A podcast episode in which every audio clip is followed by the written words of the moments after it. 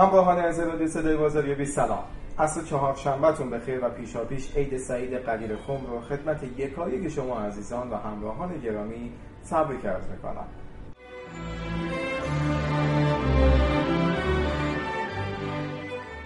امروز در خدمت یکی از نویسندگان و فعالین حوزه سیاست و البته بازاریابی در حوزه سیاست جناب آقای دکتر شهاب طلایی فارغ التحصیل دانشگاه شهید بهشتی تهران هستید در ادامه با ما همراه باشید و مطمئنم که بحث خیلی خوبی با ایشون خواهیم داشت.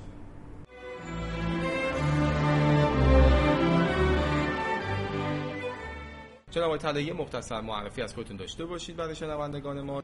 بسم الله الرحمن الرحیم. ممنون از شما. طلایی هستم در حوزه در حوزه تخصصی من بیشتر حوزه مسائل عمومی و سیاست گذاری عمومی هست و چند تا دغدغه‌ای داشتیم که در طی این مدتی که دغدغه حوزه بحث توریسم و صنعت گردشگری بوده و یکی از های اصلی دیگهمون بحث سیاست و حوزه marketing سیاسی و بازاریابی سیاسی بوده که امروز برای این بحث بازاریابی سیاسی در خدمت شما هستم که یکی از های بنده. بسیار سپاسگزارم. از سوال اولمون شروع کنیم که اصلا مجموع فعالیت های بازاریابی در حوزه سیاست حالا چه بخوایم تبلیغات حزبی ها باشه یا اصلا کلا مجموعی از این فعالیت ها بخوایم در نظر بگیریم چقدر تو این مسائل ایران ورود پیدا کرده و آیا به صورت تئوری و یک مدل هایی در اومده یا نه؟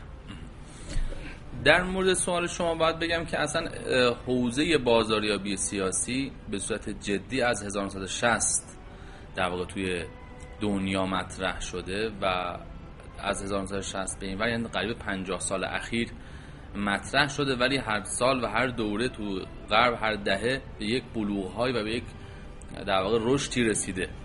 که یکی از مهمترین دوران رشدش حالا میشه گفت در واقع دورانی که فناوری اطلاعات و در واقع فضای آیتی وارد بحث زندگی بشر میشه و این خودش با تغییر پارادایم ها و تغییر روش ها و روی های بازاریابی تو دنیا در واقع به تغییر فرآیندها و روش ها در بازاریابی سیاسی در دنیا منجر شد. توی کشور ما ما تقریبا بیش از 100 سال سابقه انتخابات داریم. یعنی از سال 1285 با فرمان ناصرالدین شاه اولین انتخابات در دعوا شهریور و مرداد اون سال برگزار میشه 1285 و تا الان که بیش از یک قرن از انتخابات تو این کشور طی میشه. ما انتخابات مختلفی تو این کشور داشتیم و تجربیات مختلف در حوزه انتخابات و انتخاب کردن و رأی دادن هم مردم ما دارن و هم در واقع هیئت حاکمه ما در یک صد سال اخیر داشتیم ولی موضوع مشخص ما بیشتر از انقلاب به این وره از سال 57 به این وره که ما در واقع 36 تا انتخابات در طی 40 سال اخیر برگزار کردیم. این انتخابات ها طبیعتا توی حوزه های مختلف و در سطوح مختلف بوده. خبرگان رهبری بوده انتخابات قانون اساسی بوده همپرسی قانون اساسی انتخابات ریاست جمهوری بوده سطح شوراها بوده سطح مجلس و قوه مقننه بوده. و توی هر کدوم از اینها در واقع ما تجربیاتی رو در چهل سال اخیر داشتیم. ولی باید عرض کنم خدمت شما که این تجربیات ما در چهل ساله اخیر در برگز... چه در برگزاری انتخابات و چه در مدیریت انتخابات و چه در در شیوه های رایدهی و الگوهای رایدهی مردم این تجربیات ما تجربیات زمینیه و در سینه به سینه نقل شده و منتقل شده و هنوز ما این تجربیاتمون رو مدون نکردیم. هنوز این تجربیاتمون رو به مدل تبدیل نکردیم. خروجی هاش بیشتر تحلیل های سیاسی هست و اون چیزی که دست جامعه آکادمیک جامعه پژوهشی و جامعه محقق ما رو بخواد بگیره از این چهل سال اخیر در حوزه انتخابات چیز به درد بخوری نیست که مبتنی بر یک چهارچوب و یک روش و یک اصولی باشه که این در واقع یکی از ضعف ما توی این انتخابات ها بود یعنی به نظر شما ما الان در حال حاضر می‌تونیم برای کاندیداهامون یک مدلی معرفی کنیم؟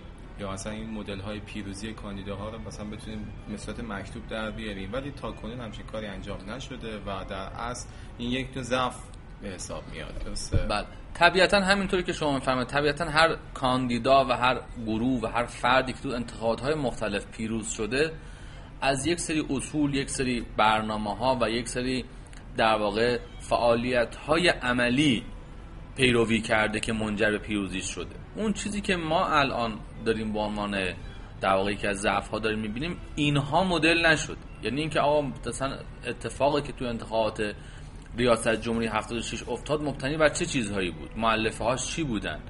چرا اینجوری شد؟ چرا اونجوری نشد؟ یا انتخابات مثلا 84 ما یا 88 ما یا 92 ما و حتی 96 ما. اون چیزی که ما از انتخابات ها داریم صرفا تحلیل های سیاسیه. و هیچ موقع این تحلیل سیاسی با نگاه marketing با نگاه بازاریابی چون ما توی بحث بازاریابی سیاسی بالاخره یک سیاست مدار رویکردهای سیاسی نگاه ها و ایدئولوژی های سیاسی رو به رأی مردم گذاشتیم. و مردم اومدن تو هر دوره و همون مردم اومدن تو دوره های مختلف به گرایش های مختلف و به افراد مختلف رأی دادن. و اینکه این رفتارها مبتنی بر چی بوده و چه رفتارهای پیروزمندانه یک حزب یا یک گروه چه رفتارهای شکستوار یک گروه که مبتنی بر چی بود؟ اینها رو ما مدل نکردیم. اینها رو نیومدیم تدوین کنیم نیومدیم بر مبنای اینها الان من محققی که می‌خوام توی این موضوع انتخابات مطالعه کنم یک اثر مدون یک اثر علمی مدونی دست من رو بگیره که من بتونم مبتنی بر این بدونم که آقا رفتار و تجربیات انتخابات ما چیه. اون چیزی که میشه بله میشه. طبیعتا ما رفتارهایی که در چهل سال اخیر در حوزه انتخابات داشتیم از یک سری الگوها پیروی کردیم از یک سری متدهای تبلیغاتی از یک سری شیوه های برگزاری کمپین انتخاباتی اجرا کردیم در چهل سال اخیر. میشه با مطالعه همین ها همین ها را مدون کرده نه حتی هنوز هم جا داره که یک حقیقی تو این موضوع صورت بگیره که تو هر دوره هر شخص گروه حزب یا جریانی بر چه مبنایی؟ البته با عینک بازاریابی سیاسی. نه صرفا عینک سیاست و تحلیل سیاسی. بر مبنای عینک بازاریابی سیاسی از چه متدهای بازاریابی استفاده کرده؟ اون چیزی که ما متاسفانه داریم می‌بینیم جامعه سیاسی ما و جامعه در واقع اصطلاحا نخبگان سیاسی ما با ادبیات بازاریابی سیاسی اونقدر آشنایی ندارن و گفتم خدمت شما اگه راهکار اگه برنامه اگه اقدامی هم انجام میدن به معنی برخوردار بودن از دانش بازاریابی سیاسی نیست. و این فعالیت های عملی که دارن انجام میدن مبتنی بر تجربیاتشون و مبتنی بر اون نشست هایی که با هم می‌ذارن. یعنی در اصل ضعف مبانی و تئوری مدیران انتخاباتی مسئولان کمپین ها مسئولان کانون های تبلیغاتیشون دارن انجام میدن. اما فکر می‌کنن که بر اساس تجربه است. یعنی یه جورای پلن بازاریابی دارن تعریف می‌کنن ولی تو ذهنشون نیست که می‌تونه این هم به صورت یک marketing plan مثل یک business plan بخوایم براش تعریف کنیم.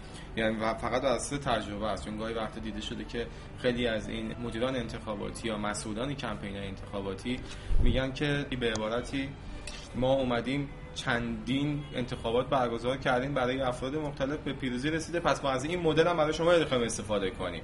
به نظر شما این اینم یه ضعفه که شاید ندونن که اصلا میشه پلن تعریف کرد. بله. یه در تایید صحبت شما باید عرض کنم که واقعیت داره این فرمایشی که فرمودید. اون واقعیتش هم چیه؟ واقعیتش اینه که دانش آکادمیک و دانش تئوریک و در واقع دانش علمی انتخابات ما و حتی مسئولین انتخاباتی ما مسئول انتخاباتی منظورم در واقع همون مدیران کمپین ها و تیم های تبلیغاتی و اینهاست این دانشه مبتنی بر معلف های بازاریابی سیاسی نیست. توی مثلا نکته ای که بازاریابی سیاسی داره انجام میده شورای راهبری کمپین یا مدیران تبلیغاتی یک نامزد از روانشناس و جامعه شناس و اقتصاددان و از همه تخصص ها استفاده می‌کنن. و این شورا و نظر این شورا و نظر همه اینها منجر به یک استراتژی و یک راهبر تبلیغاتی میشه و, و در نهایت به یک تاکتیک های تبدیل میشه که انجام میدن. ما در واقع توی چهل ساله اخیر که انتخابات رو برگزار کردیم این ضعف رو می‌تونیم ببینیم به راحتی توشون که اگه مثلا فلان جریانی که تو فلان موقع شکست خورد این راهبردار رو اسلامی کرد می‌تونست منجر پیروزیش بشه. یا فلان فرد اگه فلان اقدام رو و فلان عمل رو انجام می‌داد یا نمی‌داد تاثیر دیگه ای داشت. که ما اینجا می‌تونیم ببینیم که اینها و این افراد دانش بازاریابی سیاسی نداشتن. فلان مناظره برگزار شده فلان حرف سیاسی انجام شده یک واکنش تو افکار عمومی داشته. اگه طرف از دانش بازاریابی سیاسی و در واقع اعتقاد به روش های علمی می‌تونست و می‌دونست تو اون لحظه چیکار کنه توی اون بحرانی که اون لحظه پیش اومده.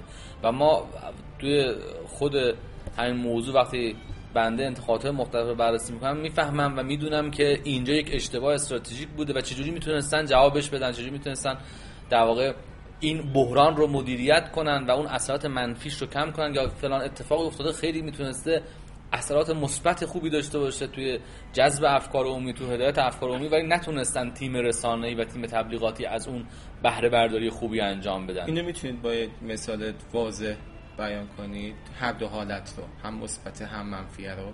من از که تحلیل نشید. من از یک کتاب من مثال از کتاب بزنم شاید بهتر باشه که در واقع به گروه و جریانی هم بر نخوره. توی دو تا رئیس جمهور آمریکا که پشت سر هم بودن مثل بوش و اوباما دو تا اتفاق میفته تقریبا شبیه هم. طوفان کاترینا تو سال 2005 در زمان ریاست جمهوری آقای بوش و طوفان سندی در سال 2012 در بهبوهه انتخابات و در زمان اوباما.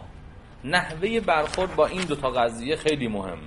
توی سال 2005 که مثلا توی این در واقع طوفان کاترینا که اومد و تقریبا 1800 تا کشته داد آقای بوش در تعطیلات بود توی مزرش تو تگزاس. و خود همین که از اونجا داشت مدیریت می‌کرد قضیه رو که آقا بالاخره اتفاق نیفتاده و نحوه مدتش از یعنی حتی تعطیلات خودش رو در واقع نیمه کاره رها نکرد که بیاد به خود موضوع بپردازه و از همونجا داشتن در واقع کشور رو مدیریت می‌کردن. خود همین نحوه برخورد بوش با این موضوع طوفان کاترینا یکی از نقاط ضعفش میشه توی بحث در واقع عدم مدیریت این در حوزه داخلی و عدم مردمی بودن خود بوش در حالی که ما تو اوباما می‌بینیم تو سال 2012 با یک طوفانی با همین مختصات طوفان سندی تو 2012 اتفاق میفته و توی یکی از ایالات شرقی آمریکا و زمان اتفاقا زمان تبلیغات انتخاباتی ریاست جمهوریه. و خود اوباما میره خود اونجا کارش رو انجام میده. یعنی در واقع کمپین رو رها می‌کنه و میره از خود اونجا بین در واقع اون کسایی که آسیب دیدن هستش باهاشون در واقع هش و می‌کنه. نهار می‌خوره صبحونه می‌خوره بهشون آرامش میده و این رو داره اعلام می‌کنه که از یعنی از خود یک بحرانی که می‌تونست برای اوباما مشکل آفرین باشه یعنی در حین زمان تبلیغات انتخاباتیش یک طوفان اتفاق میفته ولی همین تایید به فرصت تبدیل می‌کنه.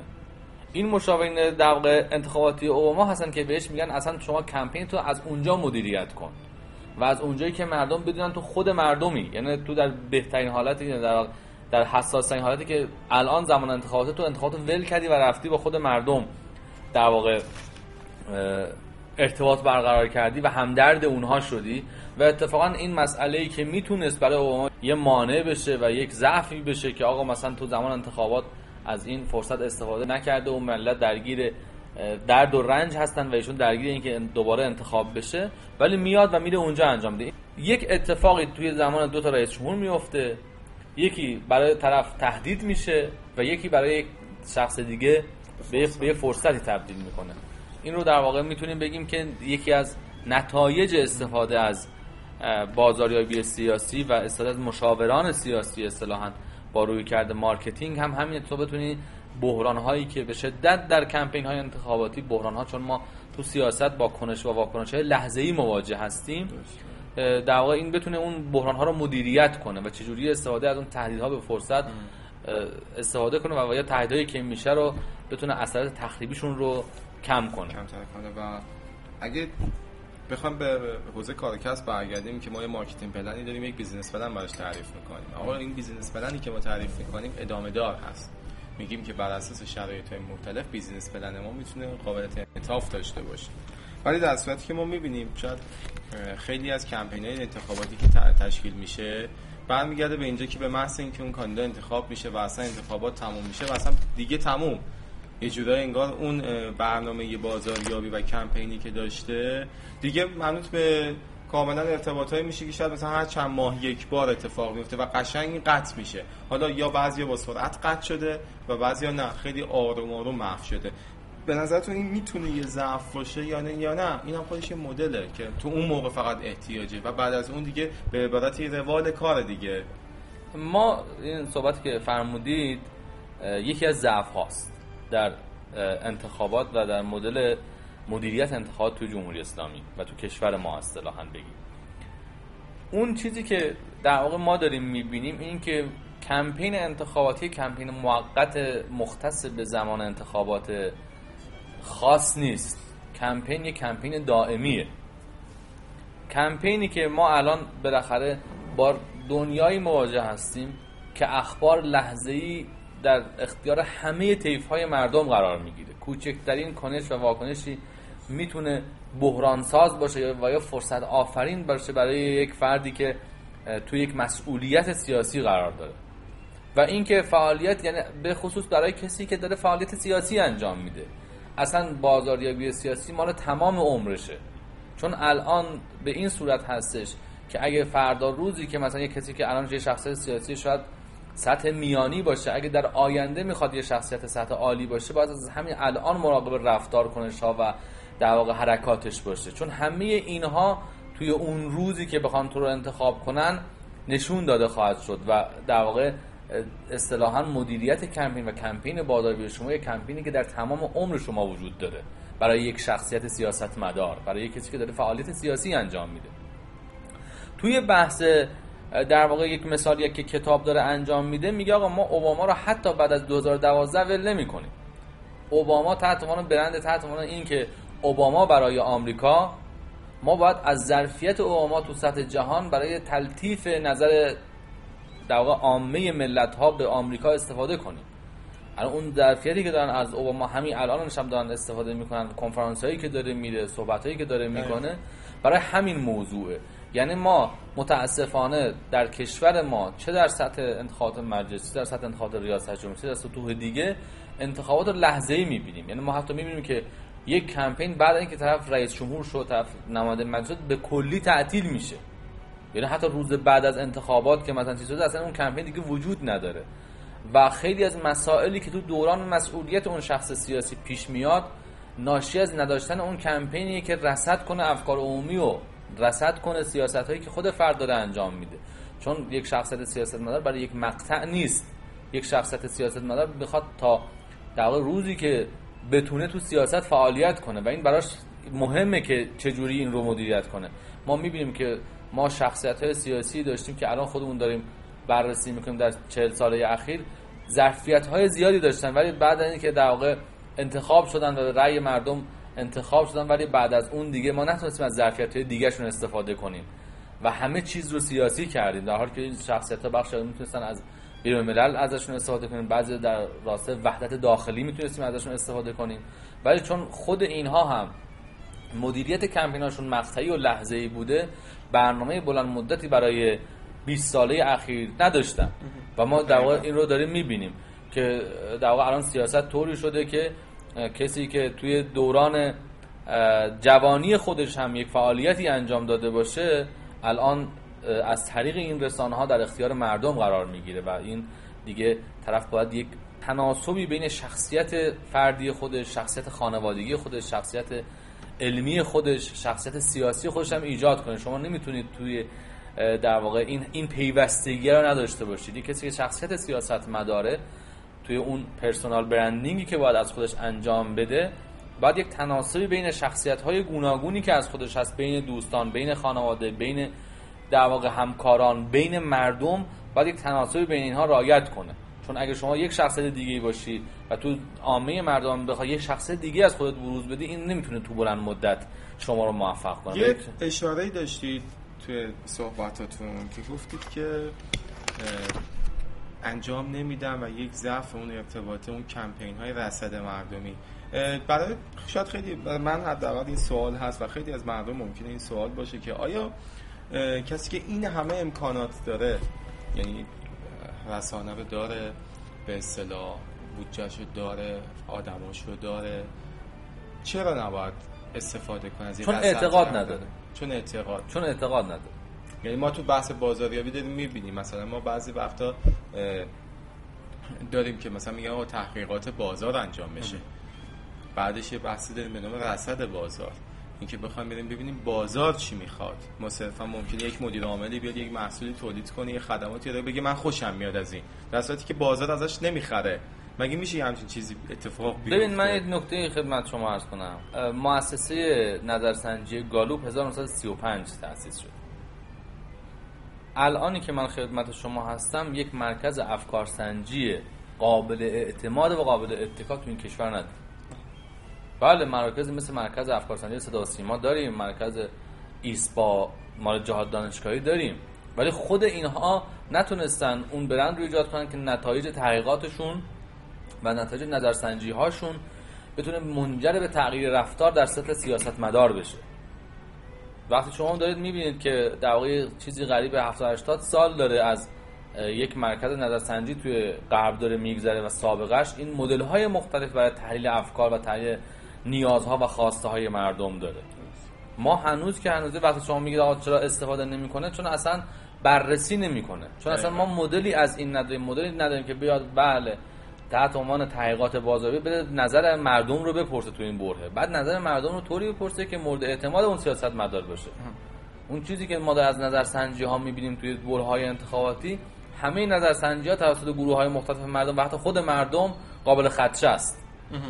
خب مبتنی بر این وقتی طرف تحقیقات بازاری به درستی انجام نمیده و حتی شاید بگیم سازوکار و ساختاری وجود نداره که این تحقیقات قابل اعتماد و قابل اطمینان رو بخواد. الان مثلا نتایج تحقیقات گالوب مورد توافق همه است. ولی ما الان مرکز آمار ما آماراش مورد توافق همه نیست. حالا شما این رو در نظر بگیرید که کسی می‌خواد پرسشنامه پر کنه و تو افکار عمومی نظر سنجی بکنه. که آیا این مدلی که این استفاده کرده نمونه گیری که این انجام داده معرف کل جامعه هست؟ حرف سوالاتی که مطرح کرده مبتنی بر چه ایدولوژی اون سوالها رو مطرح کرده که می‌خواد به چی برسه؟ و این مرکز افکار سنجی مستقل خودش یکی از یعنی اصطلاحا بگیم یک مرکزی که تحقیقات بازار رو درست انجام بده وقتی نداشته باشیم طبیعتا اون هم نمی‌دونه نیازهای بازارش چیه. و این متاسفانه یک نکته ای که وجود داره گفتم خدمت شما اطرافیان شخصیت های سیاسی ما بیشتر افراد سیاسی‌ان. تا یک کسی که دانش marketing داشته باشه. شما به من بگید در چه سال اخیر این که این انتخابات 36 انتخابات برگزار شده فلان استاد بازاریابی مطرح فلان دانشگاه در کنار فلان کاندیدا یا فلان حزب بوده. ما نمی‌تونیم بالاخره ما همه اساتید مطرح بازاریابی خودمون رو می‌شناسیم. معلمین بازاریابی ما آقای دکتر درکی که بالاخره معرف همه هم هستن. و اساتید دیگه که ما در واقع توفیق شاگردیشون داشتیم یا هستن و وجود دارن. ما ندیدیم توی انتخابات اخیر و انتخابات 40 سال اخیر یکی از این افراد کنار یک سیاست مدار باشه. و چون این احساس نیازه ایجاد نشد و خود اون داره مقطعی نگاه می‌کنه و رو همین لاز واسه این دانش هم هرچند که واقعا این دانش توی ایران خیلی نو هست. یعنی ما هنوز رشته در این مورد نداریم.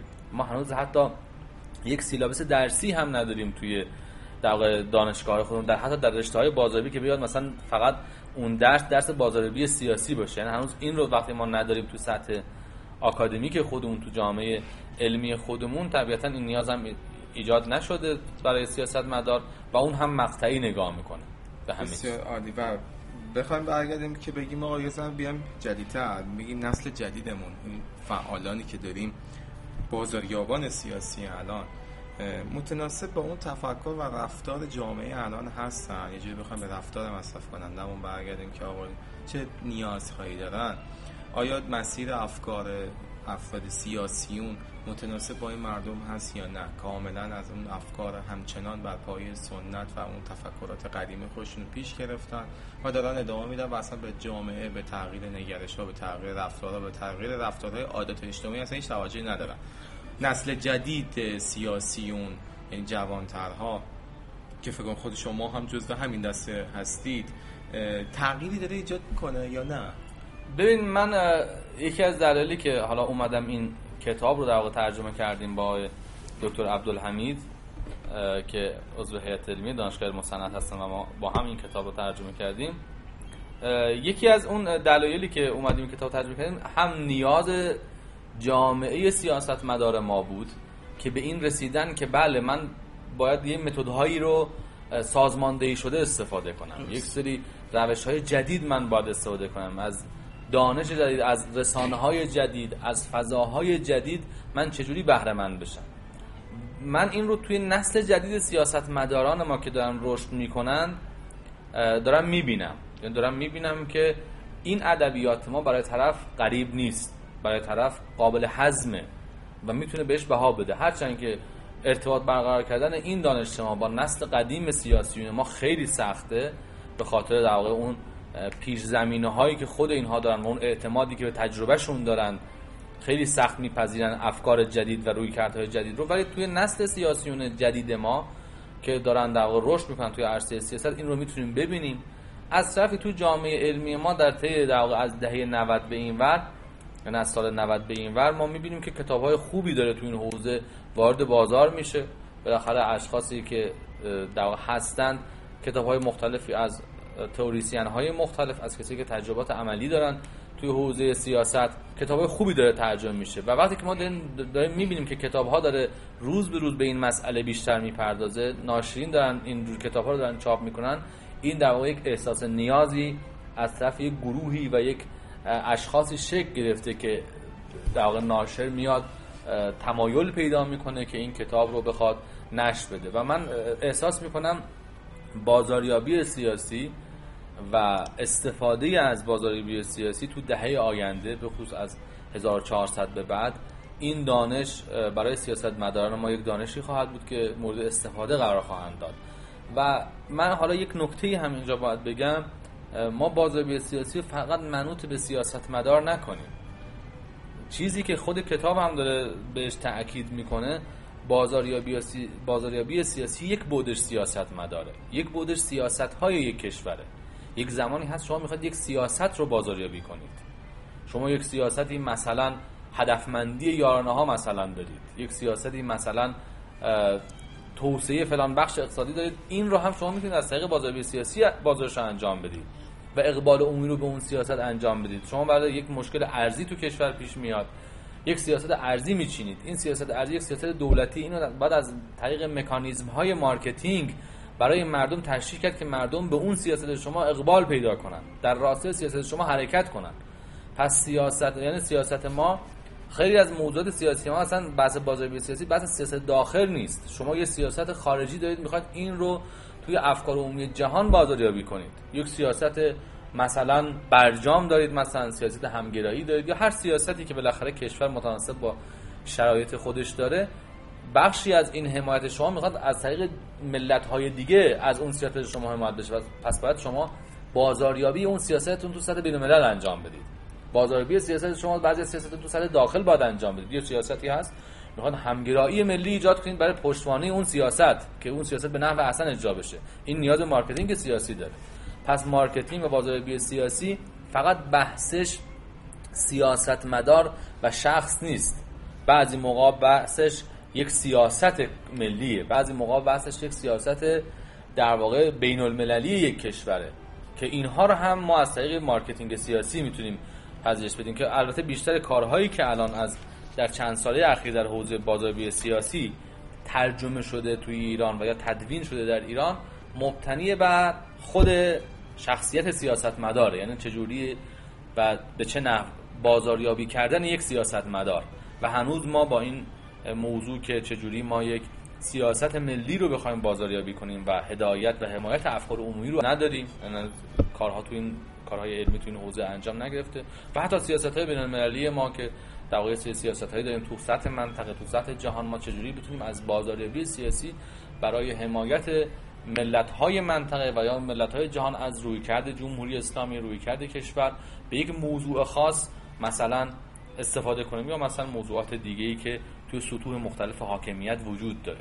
که این بحث بازاریابی سیاسی رو واقعا منوط به فقط سیاست مدار نباید که اتفاق فراموش هم نکنیم. الان خیلی سال گذشته همین بحث انتخابات آقای ترامپ نشون داد که یک بازاریاب یک فروشنده که تا کنون نویسنده کتاب های موفق فروش و بازاریابی بود میاد یهو میشه رئیس جمهور آمریکا و اون خودش کمپینش تفکراتش و تفکر مشاورینش کاملا در راستای بازاریابی بود. اصطلاحا میشه گفت یک بازاریاب خودش اومده رئیس جمهور رئیس جمهور شده. و... و این نشون میده که در واقع ما الان داریم احساس می‌کنیم که الان توی کشورهای مختلف گروه های سیاسی که در در واقع اروپای غربی اروپای شرقی آسیای جنوب شرقی خود آمریکا و آمریکای جنوبی وجود دارن الان بازاریابی سیاسی به یک بخش جدایی ناپذیر از برنامه‌ریزی یک حزب و یک شخص تبدیل شده. یعنی وقتی می‌خواد یک حرکتی انجام بده طبیعتا این رو در نظر می‌گیره. و ما در واقع داریم می‌بینیم که این جاشو باز کرده. بالاخره یک الگوهایی رو یک در واقع متدهایی رو از حوزه تجارت گرفته ولی به این معنی نیست که در واقع بازاریابی سیاسی با تجاری یکی هستش. این موضوع یک موضوع دیگه است یک موضوع کلانتر هستش و این در واقع روز به روز داره جایگاه خودش رو بیشتر می‌کنه و من امیدوارم و دارم افق رو روشن می‌بینم تو آینده کشور.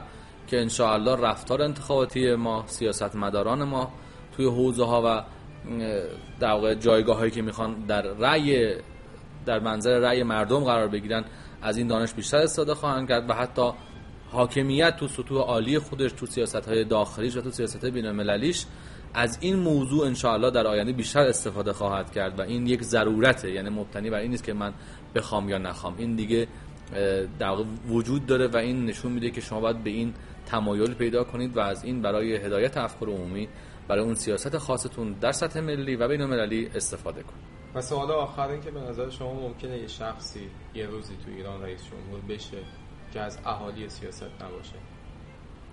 بعد بازاریابی قوی داشته باشه. بله. میشه.